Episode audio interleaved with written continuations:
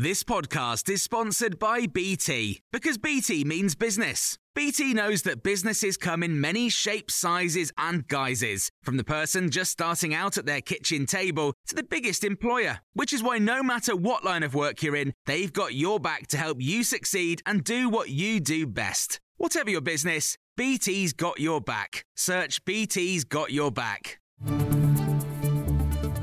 This is your Times afternoon briefing for Friday, the 20th of January.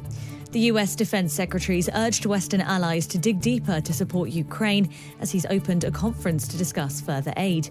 NATO and defense leaders from around 50 countries are meeting today in Germany, and pressure is mounting on Berlin to provide Kyiv with tanks. Chancellor Olaf Scholz has so far resisted for fear of retaliation from Russia.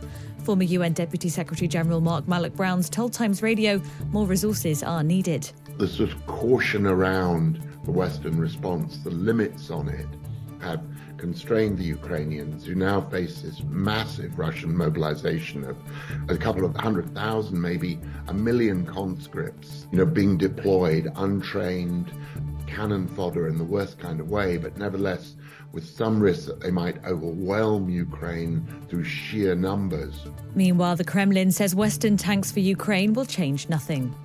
The Church of England's issued a formal apology for the times it's rejected or excluded LGBTQI people.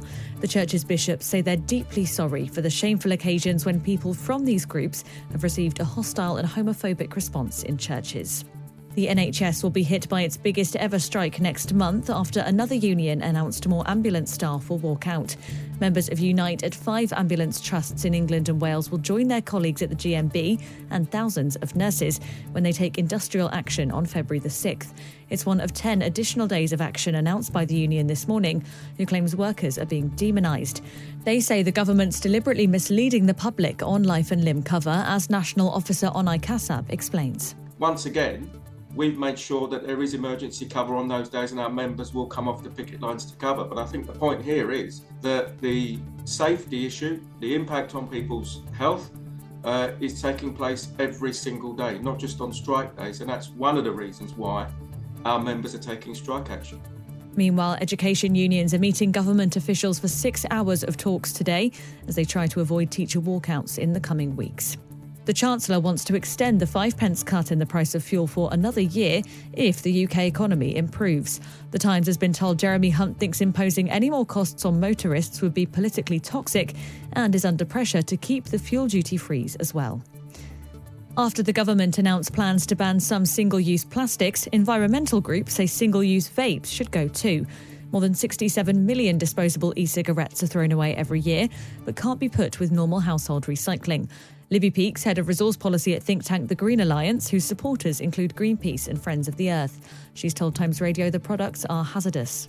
The government's failure to set a ban on disposable vape is a dereliction of duty to both the environment and to future generations. There's literally no reason why these things should exist. There are reusable options that can be used by people who want to, to quit smoking and to, to help prevent health problems. DEFRA has told us people should properly dispose of these vapes at recycling centres to protect the environment. You can hear more on these stories throughout the day on Times Radio.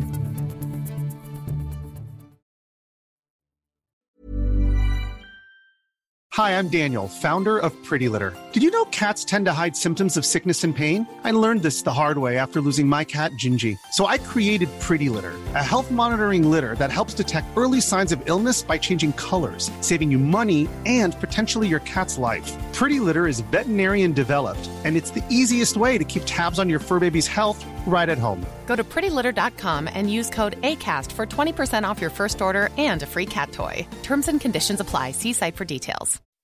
When you make decisions for your company, you look for the no brainers. If you have a lot of mailing to do, stamps.com is the ultimate no brainer. Use the stamps.com mobile app to mail everything you need to keep your business running with up to 89% off USPS and UPS. Make the same no brainer decision as over 1 million other businesses with stamps.com. Use code PROGRAM for a special offer. That's stamps.com code PROGRAM.